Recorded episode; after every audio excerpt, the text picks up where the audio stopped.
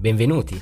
State per ascoltare un nuovo episodio del podcast emozionale, lo spazio intimo dedicato al miglioramento delle tue relazioni per mezzo della comunicazione. I contenuti sono a cura del coach Emanuele B. Trovi maggiori informazioni sul sito bit punto ly slash emozionare.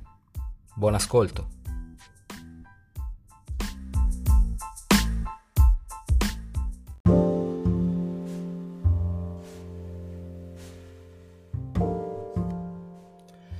Ragazzi e ragazze, buonasera da Emanuele.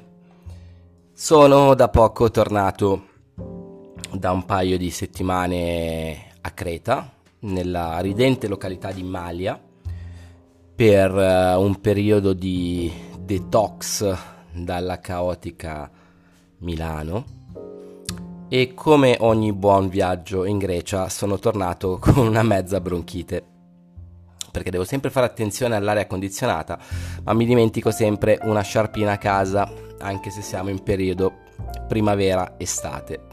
Per cui spero voi riusciate a tollerare questo mio tono un po' baritonale e che perdoniate se questo episodio del podcast sarà di tanto in tanto interrotto da qualche piccolo ma significativo per me sorso d'acqua.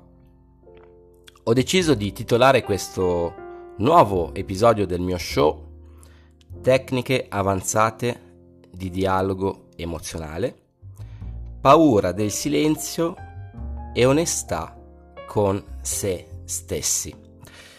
Sono tre topic molto importanti, andranno da le competenze che, che cercherò di trasmettervi attraverso questo episodio, andranno da cose molto tecniche, molto pratiche da mettere in atto sin da subito, a elementi più eterei e di riflessione. Partiamo da tecniche avanzate di dialogo emozionale. A cosa vogliamo rispondere con questo primo macro argomento? A una delle domande che in qualità di coach di comunicazione, per cui persona atta a prendere, no? Come una, una sorta di, di papà le persone e farle migliorare dal punto di vista della comunicazione, perché ogni fallimento di una relazione può e spesso deriva da un fallimento di comunicazione, per cui il mio obiettivo, lo sapete, è quello di accompagnarvi in un percorso di crescita comunicativa nei confronti del mondo, e tante volte mi viene posta la medesima domanda, e a un certo punto immagino che ci scriverò anche un libro su queste tecniche avanzate di dialogo emozionale. Eh, diciamo che l'incipit parte da un discorso che ho fatto con un ragazzo che seguo da diversi mesi, Elia, che saluto. Um, abbiamo fatto un bellissimo percorso di crescita e di comunicazione insieme, e per lui, specificatamente per lui, ho, non dico elaborato, ma perfezionato una tecnica che rispondesse alla domanda: ma se io rimango a corto di argomenti con una persona, come mi posso muovere? Cosa posso dire? Per evitare appunto il silenzio. Dunque, questo è un topic importante. Oggi vi andrò a snocciolare una tecnica che non avrete sentito da nessun'altra parte, per il semplice fatto che è una strategia di eh, mixed media, come si direbbe in termine artistico, ossia due ambiti semantici differenti come il giornalismo in questo caso e la comunicazione relazionale vanno a mescolarsi in una uh, unica strategia. Forse non lo sapete, ma io per molti anni e tuttora lavoro a diversi livelli nell'ambito comunicazione. Ho lavorato anche molto nella vendita, nel marketing, nel public speaking, e sono a mia volta un docente di comunicazione. non solo relazionale, ma comunicazione in toto. Per cui, spesso e volentieri, unito alla mia attività di creativo, sono in grado di proporre alcune tecniche o strategie che prendono un po' di qua e un po' di là. Ho mescolato lo storytelling, per cui la scrittura creativa, alle tecniche di comunicazione uno a uno, ad esempio. In questo caso mescoleremo nella tecnica delle cinque più uno W il giornalismo con la comunicazione one to one, per cui la comunicazione, il dialogo, insomma, tra due persone senzienti e che vogliono godere dell'arte e della magia e dell'emozione che una chiacchiera a diversi livelli di profondità emotiva può generare. Anzitutto, come mio solito, farò una piccola premessa. In qualsiasi relazione noi dobbiamo entrarci dentro, dobbiamo entrare dentro qualsiasi tipo di relazione, a seconda del, del livello in cui noi andiamo a, a investire, però in qualsiasi relazione, anche una chiacchiera comunicativa, che è il livello più basilare, più sciatto, più, più basico, ma anche, se vogliamo, l'inizio di qualcosa di più importante, noi dobbiamo entrare con una attitudine di un certo tipo. La prima parola chiave per comunicare in maniera differente, in maniera reale e in maniera efficace è l'attitudine. Ricordatevi questa frase: in ogni relazione bisogna entrarci per darsi all'altro e non per ricevere. Vale per le relazioni sentimentali, vale per i matrimoni, vale per le amicizie, vale per la chiacchiera con la barista al bar dove fate colazione ogni mattina. Per cui mettetevelo in testa: per entrare in connessione con una persona, per iniziare a modulare il vostro modo di comunicare, dovete avere una certa attitudine.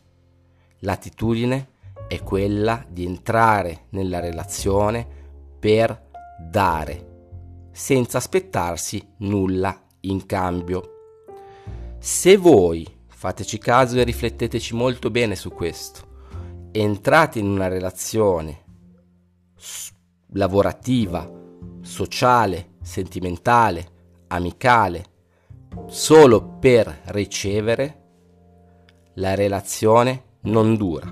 Se voi scegliete un lavoro solo per i soldi, questa relazione non dura. Se voi entrate in un matrimonio solo per ricevere, la relazione non dura. Per cui qualsiasi relazione, da quella più complessa e articolata a quella più semplice, comunicativa, c'è questa costante che dovreste sempre tenere a mente: la vostra attitudine. Nelle relazioni, anche comunicative, si entra per dare e non per ricevere. Questa è la, diciamo, spada di Damocle di molti ragazzi e molte ragazze, perché l'altro si rende conto se sta ricevendo valore oppure se sta se si sente obbligata come persona a dover dare più di quanto riceve. Per cui voi proprio mettetevi il paraocchi, entrate in qualsiasi dialogo con l'intenzione di dare all'altro valore, dare importanza all'altra persona. Chiaramente questo è un episodio del podcast, non si può spiegare un concetto così complicato in pochi minuti, bisogna fare un percorso personalizzato, ma per questo andate su bit punto ly slash emozionare, lì trovate i miei contatti e possiamo parlarne. entrare in connessione è un qualcosa che può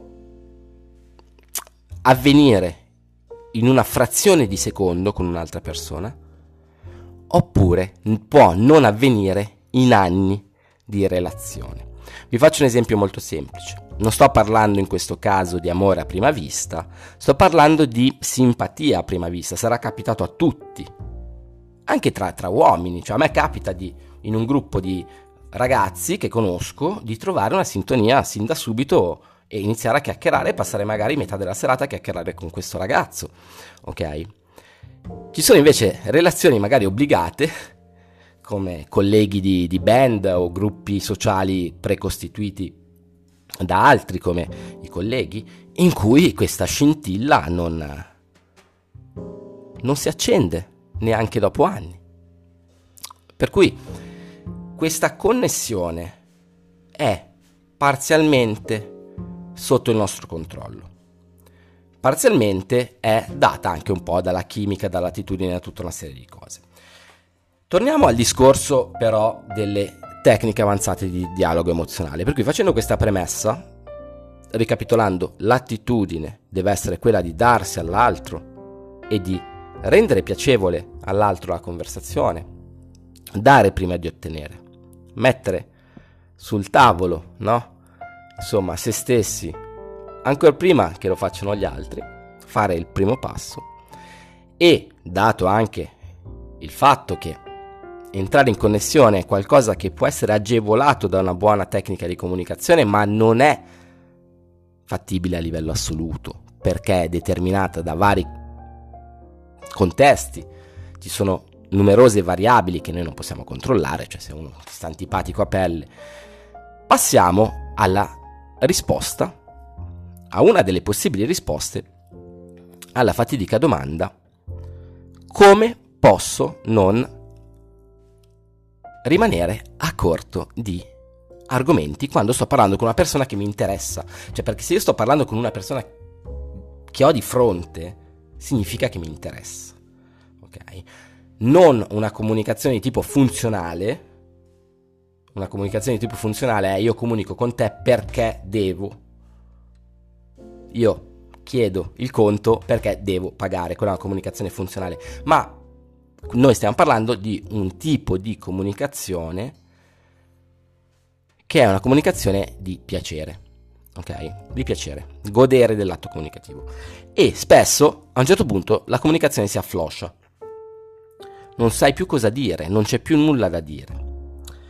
E sapete quanto io possa andare nel microscopico nei miei studi di comunicazione, ma mi sono reso conto che purtroppo non tutti sono in grado di assimilare e mettere in pratica queste tecniche, per cui ho dovuto fare una riduzione ai minimi termini di processi molto articolati per poterli comunicare anche a coloro che non hanno quelle competenze sia sociali che lessicali, che creative, che, che, che insomma, che, che sarebbero necessarie per arrivare a un certo livello. Mi stupisco del livello di ipersemplificazione che vedo sui social. Poi mi chiedete: perché, Emanuele, non fai pubblicità, perché non sei sui social? Vedi amico, vedi amica, se tu stai ascoltando questo episodio vuol dire che hai veramente una marcia in più. Hai una marcia in più perché non ti accontenti di cose semplici, ma hai la facoltà di metterti ad ascoltare dei discorsi che sono anche molto complessi, me ne rendo conto. Vero è che bisogna trovare una via di mezzo, per cui qual è una strategia mutuata, presa in prestito dal giornalismo, che ho trovato molto funzionale nel momento in cui voi state dialogando con una persona? La tecnica delle cinque più uno W. Nel giornalismo c'è una regola molto ferrea che dice che nelle prime righe bisogna rispondere a sei domande. È una tecnica utilizzata da sempre in ambito anglosassone, per cui sono le cinque più uno W. In italiano sarebbero uh, non c'è un, diciamo un equiv- equivalente W, perché sarebbe who, what, when, where, why, e poi how. Molto semplicemente, voi dovete studiarvi questa formuletta. Ascoltate bene, prendete carta e penna e scrivetevela, perché è l'inizio del vostro miglioramento in ambito di comunicazione. Se voi imparate questa tecnica, che poi è modulare, per cui si, si espande in maniera sempre più microscopica e mo- sempre più particolare, siete a cavallo. Scrivete su un foglio di carta chi, cosa, quando, dove, perché e in che modo. Un articolo di giornale, nelle prime righe, dovrebbe rispondere a queste sei domande. Chi, cosa, quando, dove, perché e, ultima ma non meno importante come vedremo, in che modo. Ve le dovete scrivere.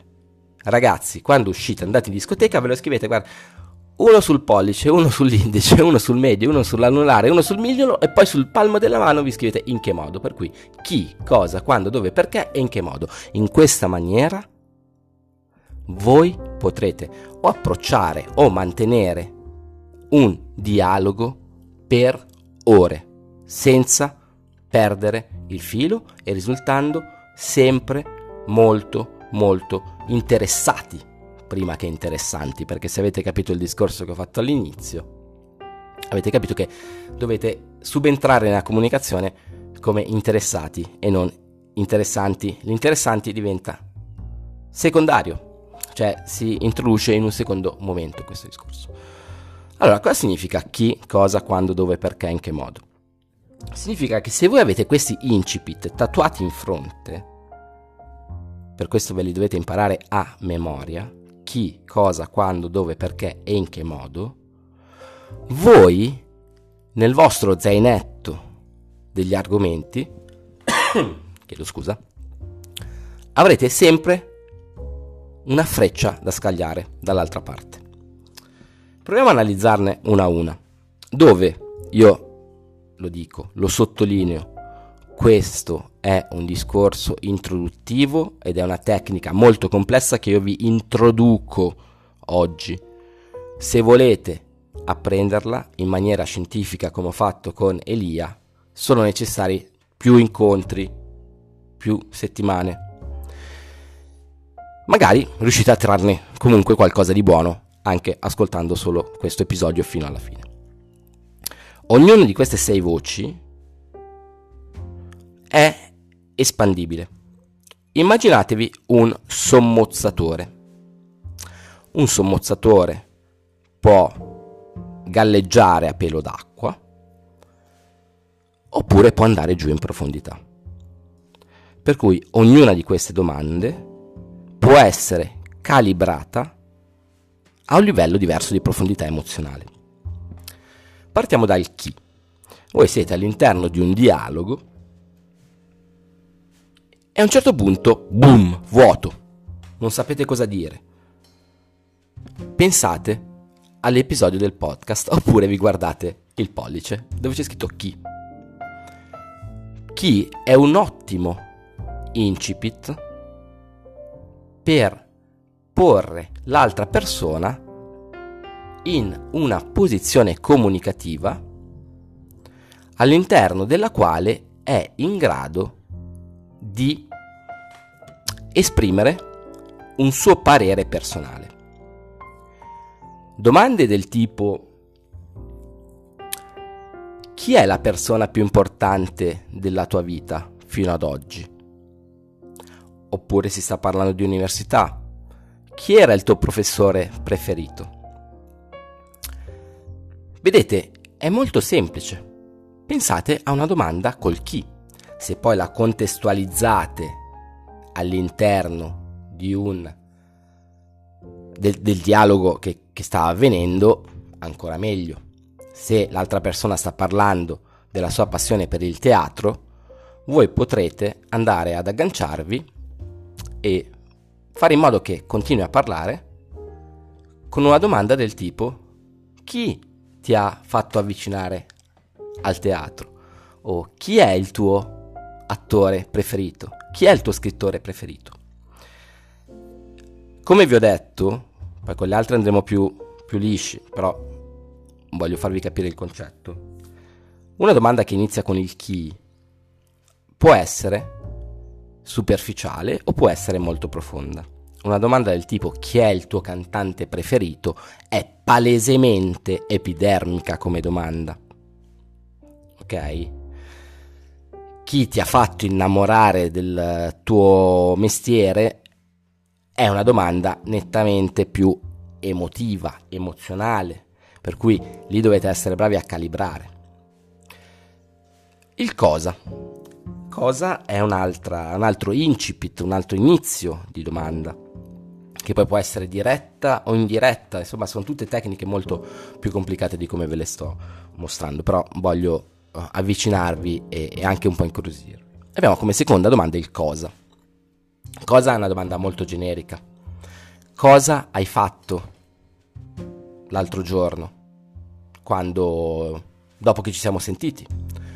Oppure cosa ti ha avvicinato a determinate materie, a determinati argomenti?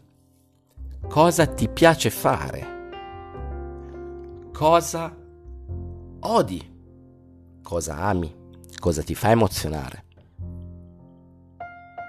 Cosa ti ha ferito di più nella vita? Vedete come sia possibile muoversi all'interno di un termometro emozionale, da freddo a molto caldo.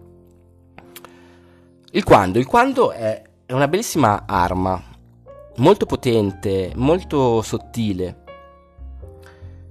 Il quando riguarda il proprio passato. Il passato è emozionale per definizione. Il passato è emozionale per definizione, per cui se iniziate sempre in questo contesto in cui voi, oddio non so cosa dire, oddio adesso cosa dico, oddio come posso governare la conversazione ora che non ho più argomenti, utilizzare il quando riporta il destinatario dall'altra parte a dover ricordare, per cui a fare un viaggio all'interno della propria esistenza, della propria vita, del proprio passato, del proprio vissuto. Quando è l'ultima volta che hai puntini puntini? Oppure il futuro. Il presente è noioso, l'abbiamo detto in tanti episodi del podcast. Ma il passato è il futuro, per cui le, i nostri aneddoti e i nostri sogni sono sempre emozionali. C'è sempre un sentimento, una speranza, un legame con quello che è il nostro cuore.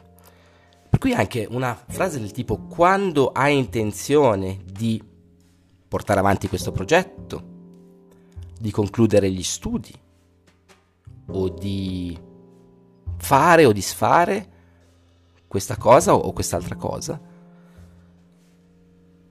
è una formula molto potente per trascinare in maniera gentile, chiaramente, la persona che avete davanti nel passato proprio o nel futuro. Abbiamo poi il dove. Il dove riguarda chiaramente un luogo in particolare ed è molto semplice da declinare come domanda, perché potete andare sull'ipotetico, una frase che uso molto spesso. Che è, sent- ma non è che la uso perché è una tecnica, la uso perché la sento molto mia, eh, consiste nel guardare negli occhi la persona e domandare tu dove dovresti essere ora? Questa è una domanda molto bella, è molto bella perché ti fa riflettere e ha un livello di profondità emozionale sicuramente molto molto importante.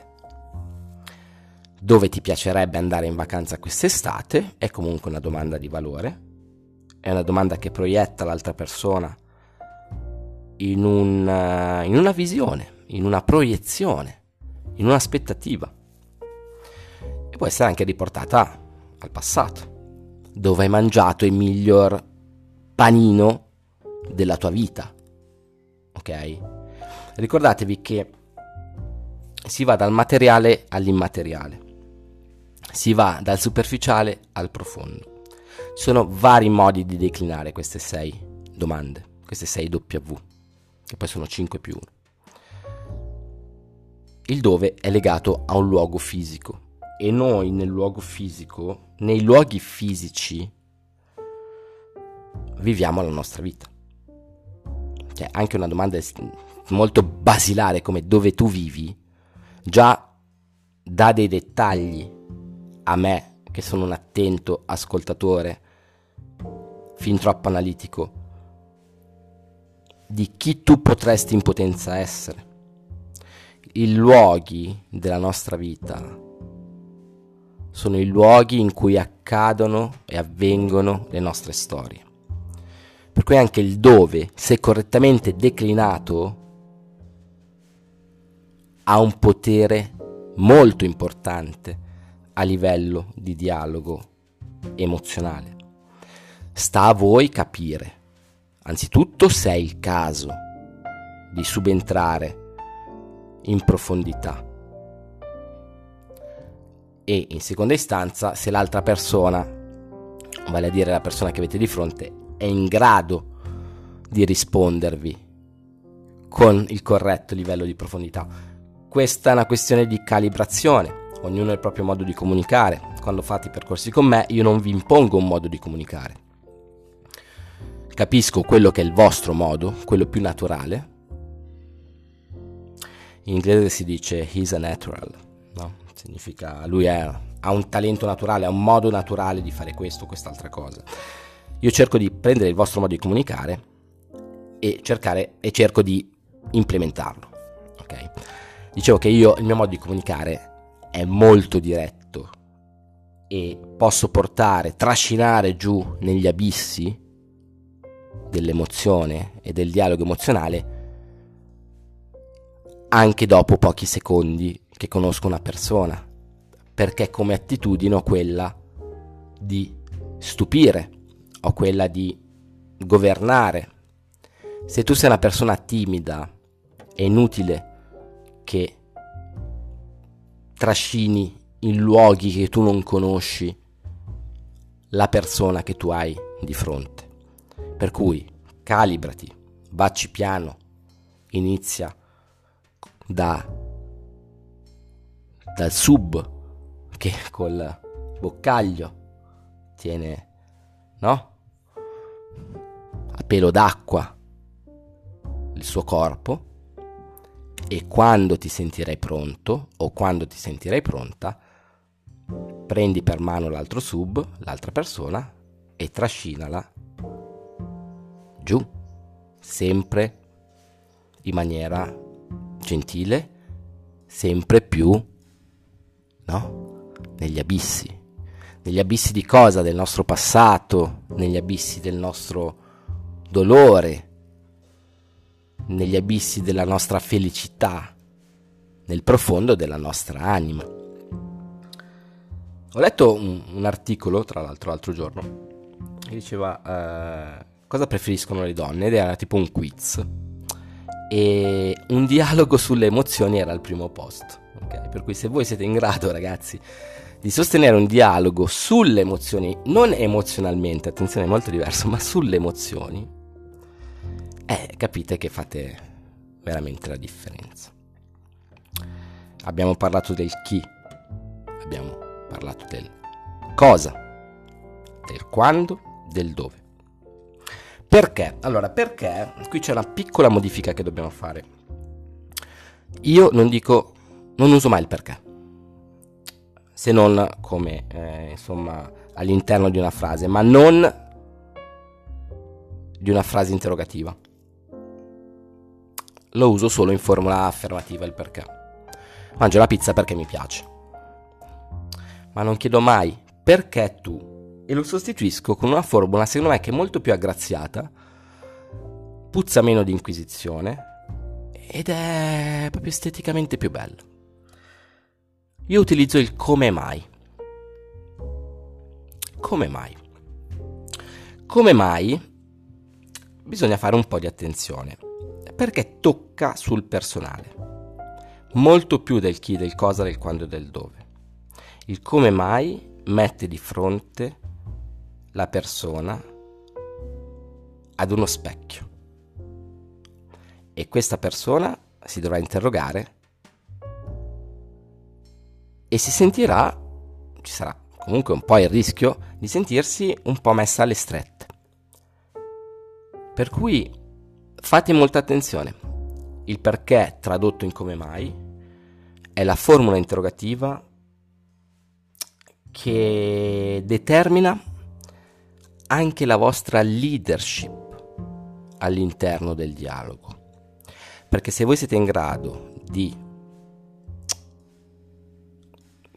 chiedere come mai qualcosa, come mai ha avuto un atteggiamento, come mai si è vestita in questa maniera, come mai ha scelto questo e quest'altro, ricordatevi che state penetrando un pochino di più all'interno dell'altra persona. Per cui usatelo con molta grazia. Alcuni esempi possono essere: come mai hai scelto di fare architettura anziché design di interni?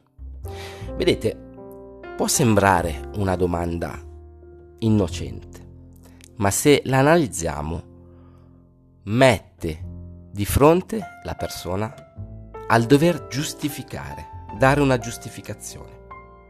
Per cui fate molta attenzione, perché in comunicazione nulla è quello che sembra. Noi possiamo analizzare con la lente di ingrandimento e capire che quella scelta tra architettura e interior design magari ha portato a delle sofferenze o a dei dubbi. Fate molta attenzione a usare il come mai. Abbiamo poi l'ultima, in inglese sarebbe how, ossia in che modo. In che modo è molto simile al perché o come mai. Io lo utilizzo però in formula di richiesta di consiglio. In che modo credi che io possa migliorare la mia tecnica di scacchi? In che modo credi che io possa aver ferito questa persona dopo quello che ti ho raccontato? In che modo credi che io mi dovrei comportare al lavoro? Vedete, in che modo non è in che modo tu hai fatto qualcosa. Certo, io posso chiedere in che modo hai aggiustato la tua bicicletta quando si è rotta. Va bene, ci sta. Ma è molto, secondo me, più penetrante, molto più carino, più gentile, più aggraziato usare in che modo come formula di richiesta interessata, chiaramente, di un parere personale. Le persone non possono scappare alla richiesta di consigli, perché ricordate che se qualcuno vi chiede un consiglio, significa che ha bisogno del vostro parere e che dà valore al vostro pensiero, alla vostra idea.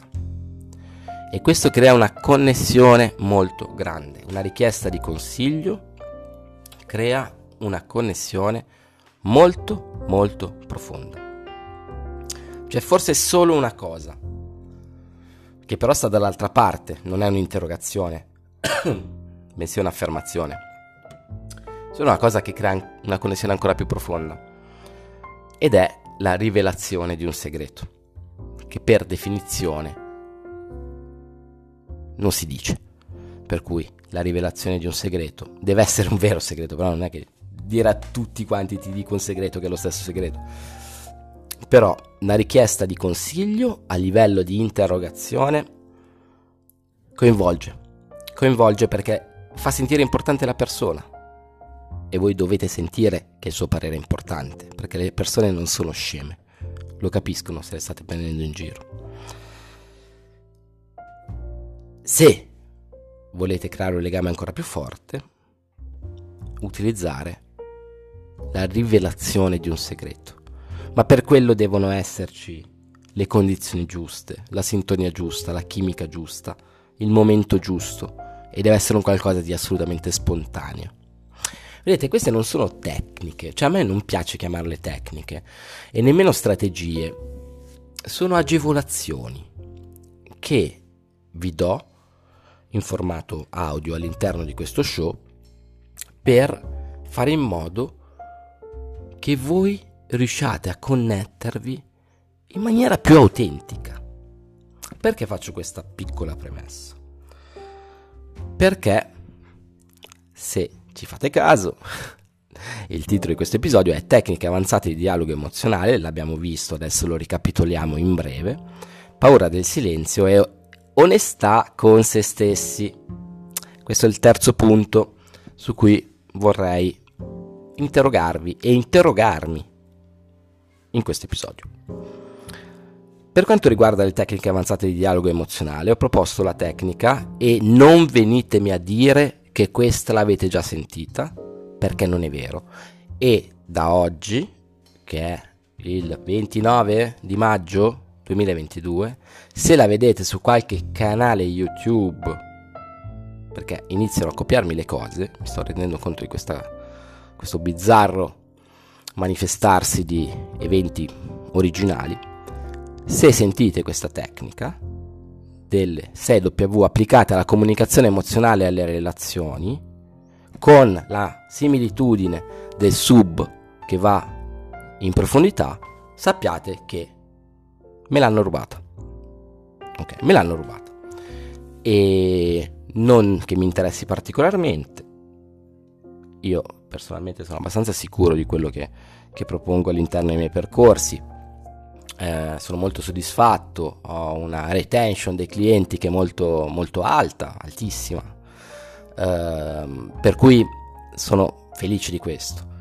Però capite che eh, quando uno inventa comunque qualcosa o applica una tecnica che già esisteva per un altro contesto la, e la applica a un ambito differente, insomma, ne vuole riconosciuta la, la paternità. La tecnica delle sei W del giornalismo applicata alle relazioni: chi, cosa, quando, dove, perché, in che modo, sono degli incipit che vi potete scrivere su un foglietto e vi permetteranno di non andare mai a secco per quanto riguarda gli argomenti di un dialogo che può essere più o meno emozionale a seconda del contesto, a seconda anche delle vostre capacità, sia linguistiche che emotive, di gestione, di leadership della comunicazione.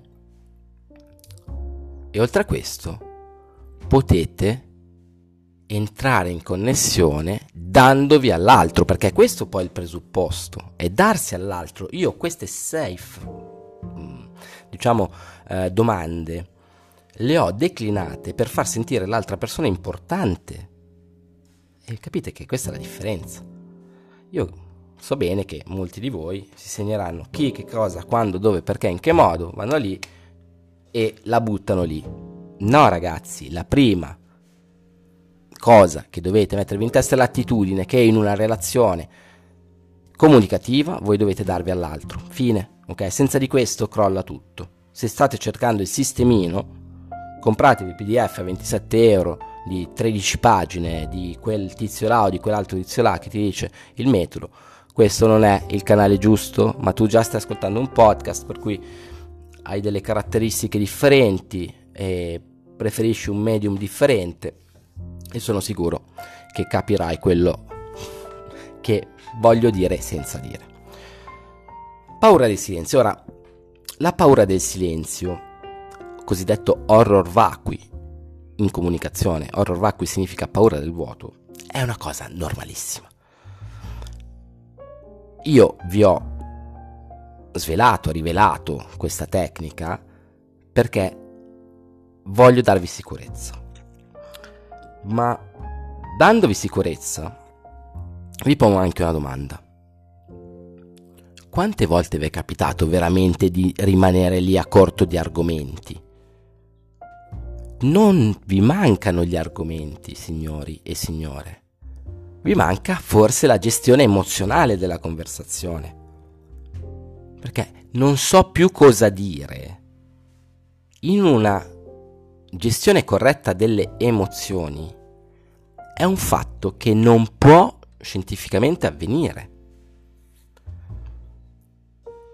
tra persone intelligenti, chiaramente.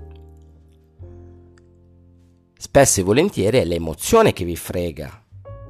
Dunque riformuliamo, non è che non so più cosa dire, non so più cosa scrivere, non so più che punti toccare per coinvolgere l'altra persona. Non è questo il punto. Il punto è: non riesco a gestire l'emozione che sta dietro alla comunicazione. Per cui la paura del silenzio non è una paura del silenzio letterale e argomentativa, ma è un timore di non riuscire a gestirla questa comunicazione. Per questo io vi ho dato, o almeno ho cercato di darvi, uno strumento veramente che sta sulle dita di una mano e con una piccola scritta, l'ultima in che modo la scriviamo sul palmo. Però pensateci, quante volte vi è capitato di rimanere in silenzio, in quei silenzi imbarazzanti? Mai! E quelle poche volte che è capitato, è capitato perché eravate agitati, eravate in difficoltà, la persona davanti vi piaceva troppo, eh, vi tremavano le gambe e tutto. Questa è tutta emozione. L'emozione va gestita. Non vi mancano gli argomenti, probabilmente vi manca la capacità di mantenere solidità comunicativa, che è dettata anche e soprattutto da una gestione delle proprie emozioni. Cioè la leadership comunicativa non si ottiene con gli argomenti, si ottiene anche con gli argomenti. La leadership comunicativa si mantiene con la gestione emozionale di se stessi anzitutto, non degli altri, di se stessi. Per cui quando vi trovate nella situazione del silenzio imbarazzante, innanzitutto ti buttate fuori, scegliete una a caso, che, quando, ok, quando è l'ultima volta che hai fatto questo, ok, e, e, e ne uscite fuori, ma riflettete sul perché siete arrivati a quel silenzio imbarazzante, e non è detto che dipenda da voi. Come ho scritto eh, nel mio libro Seduzione è conversazione, magari avete di fronte una persona timida, e anche lì allora ci sono delle metodologie per affrontare determinati argomenti, determinati contesti, determinate cose. Però non abbiate paura del silenzio. Temete più che altro la vostra incapacità di gestire a livello emotivo la comunicazione. Ok? E ricordatevi che l'altro non lo potete cambiare. Cioè, se voi avete davanti una persona timida, dovete darvi alla persona timida, non pretendere. Io non mi stancherò mai di ripeterla sta cosa. Per cui, attenzione, io vi do in mano questa piccola strategia che potete declinare a seconda delle vostre capacità, poi fate quello, fatene quello che volete. Però ricordatevi che tante delle vostre paure di comunicare sono irrazionali. Per cui dove c'è irrazionalità, dove c'è emozione, purtroppo ci si fa spesso e volentieri influenzare. Una delle cose che insegno ai miei ragazzi è quella di gestire nella maniera corretta le emozioni, perché questa è la comunicazione emozionale. Comunicazione emozionale non significa aprire la diga dei propri sentimenti, dei propri dolori, delle proprie afflizioni all'altro. Tutt'altro. Comunicare in maniera emozionale vuol dire razionalizzare e spiegare all'altro come tu ti senti in quel momento o ti sei sentito in quell'altro momento, tramite similitudini, metafore e tramite un legame che crei con l'altra persona. Tu questa cosa la puoi fare solo se impari a gestire le tue emozioni. Quando tu diventi un bravo comunicatore, c'è il rischio, un rischio che, con cui mi confronto ogni giorno, di apparire sostanzialmente come una pecora nera. Questo perché? Perché diventi bravo, ok?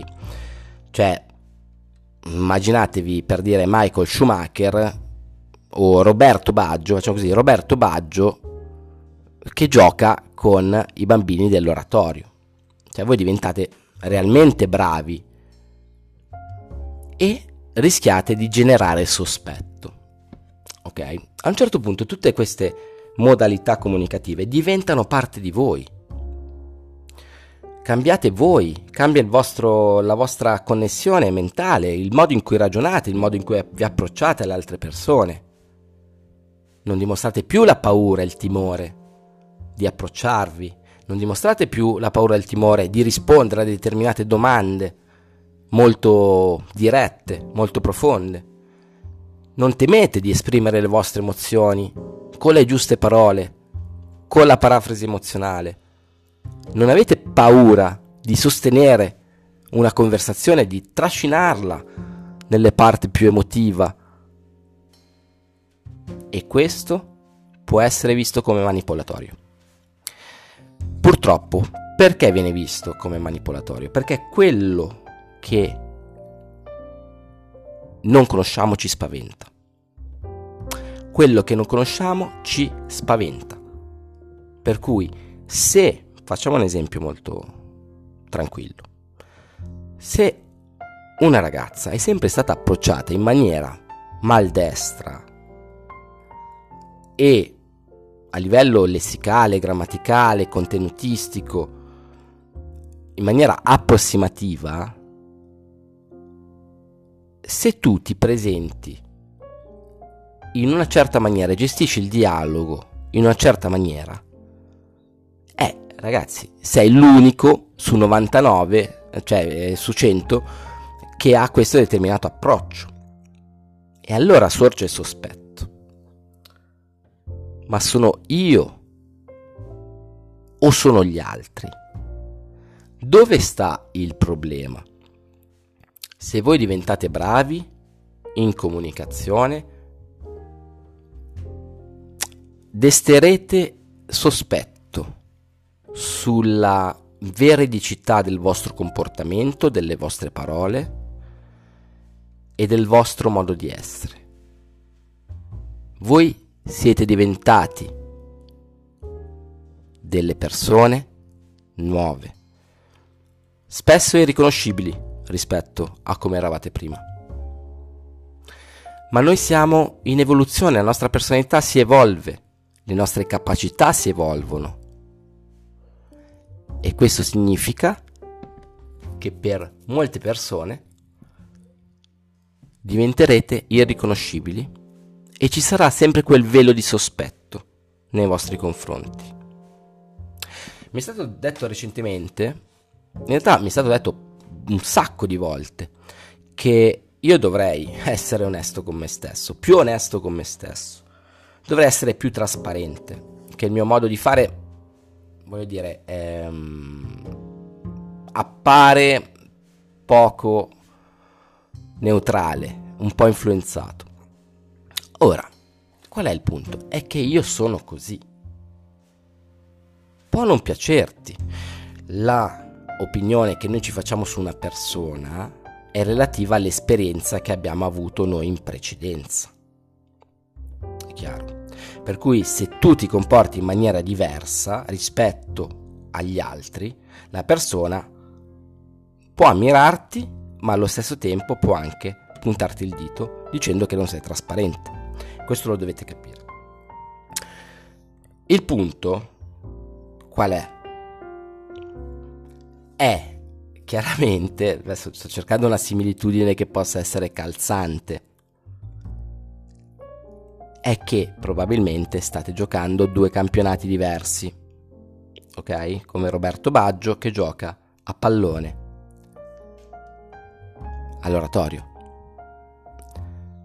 Per cui è giusto chiedersi: ma io sono onesto con me stesso? Io sono trasparente? Se la risposta è sì, il problema non sta neanche nell'altra persona che non ci capisce. Non è quello il problema. Il problema sta nel fatto che si stanno giocando due sport diversi.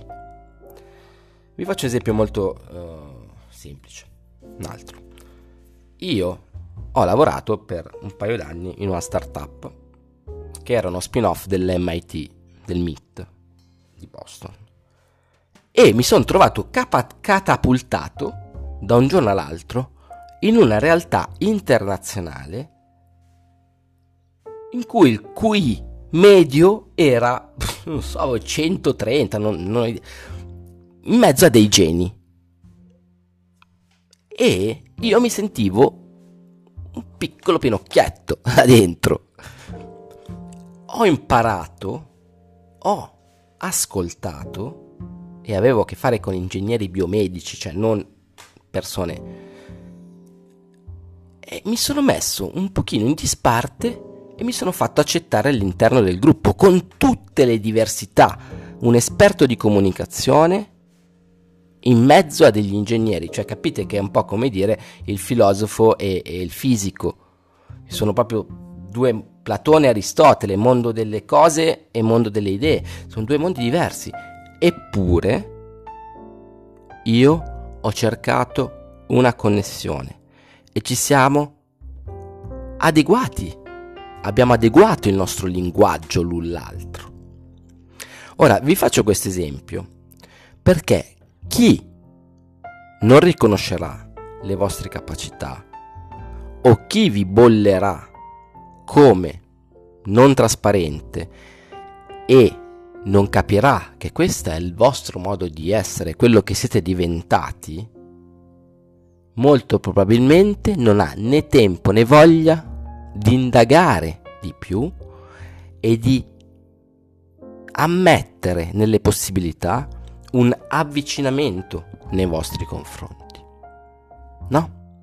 Non ha voglia di ascoltarvi, semplicemente. Tu sei cambiato, tu non sei più quello di una volta, vai via, allontanati da me. Dovete essere in grado di accettare, chiaramente. Non sto dicendo che uno è migliore dell'altro, sto dicendo che cambiano i modi di comunicare. Io, purtroppo, con persone che non arrivano oltre alla superficie delle cose, non riesco a comunicare. Riesco a comunicare molto bene con persone, punto primo, che hanno argomenti, e punto secondo, che mi propongono e mi coinvolgono nella loro vita senza giudizio, ok? Per cui, partendo dal discorso che, dal presupposto che il giudizio non è mai giustificativo, chiedetevi: ma se io cambio un aspetto della mia vita, se io divento ricco da un giorno all'altro, voi avete mai provato a diventare ricchi da un giorno all'altro? Io no.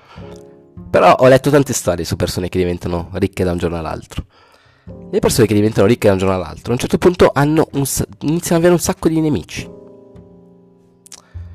Questo perché le persone trovano più facile puntare il dito e dire: ah, ma sicuramente c'è la fregatura sotto, oppure è stato aiutato, oppure... piuttosto che cercare di comprendere il processo di crescita che una persona mette in atto. Per riassumere, se voi siete onesti con, ves- con voi stessi, e in questo caso io lo applico al mio modo di comunicare, cioè ragazzi io sono così, e cioè gli amici ce li ho, ho un sacco di connessioni, sono contento così. Vengo però spesso criticato, però voglio dire, sarà anche un po'... Uh, deviazione professionale, ma stai parlando con un esperto di comunicazione, per cui è chiaro che vado, io vada nel microscopico, no? E questo è capitato a molti miei clienti, per cui vi volevo rassicurare: se voi siete onesti con voi stessi, se voi non usate tecniche manipolative, se voi siete intelligenti e vi date all'altro prima di pretendere, vi assicuro che le cose andranno bene. Siate pronti però a ricevere dei giudizi, perché nel momento in cui voi crescete è molto più facile puntare il dito verso di voi rispetto che cercare di capirvi, comprendervi e apprezzarvi. Quello che vedono gli altri è sempre la punta dell'iceberg. Pensateci al giudizio, quanto è facile il giudizio. Oggi ho, non è che ho litigato, ho discusso con un mio amico Gianfranco e gli faccio: Gian, la smettiamo di dire che le persone ricche sono tutte stronze, oppure che hanno tutte avuto l'aiutino, e possiamo porci almeno il dubbio che si siano date da fare? La stessa cosa vale per la crescita personale. Quando voi crescete c'è il rischio che molte persone non vi capiscano. Oggi abbiamo trattato tre temi molto importanti: tecnica avanzata di dialogo emozionale, tecnica delle cinque W, la paura del silenzio e l'onestà con se stessi. Spero che vi sia piaciuto questo episodio e vi attendo a quello che verrà la prossima volta. Buona serata.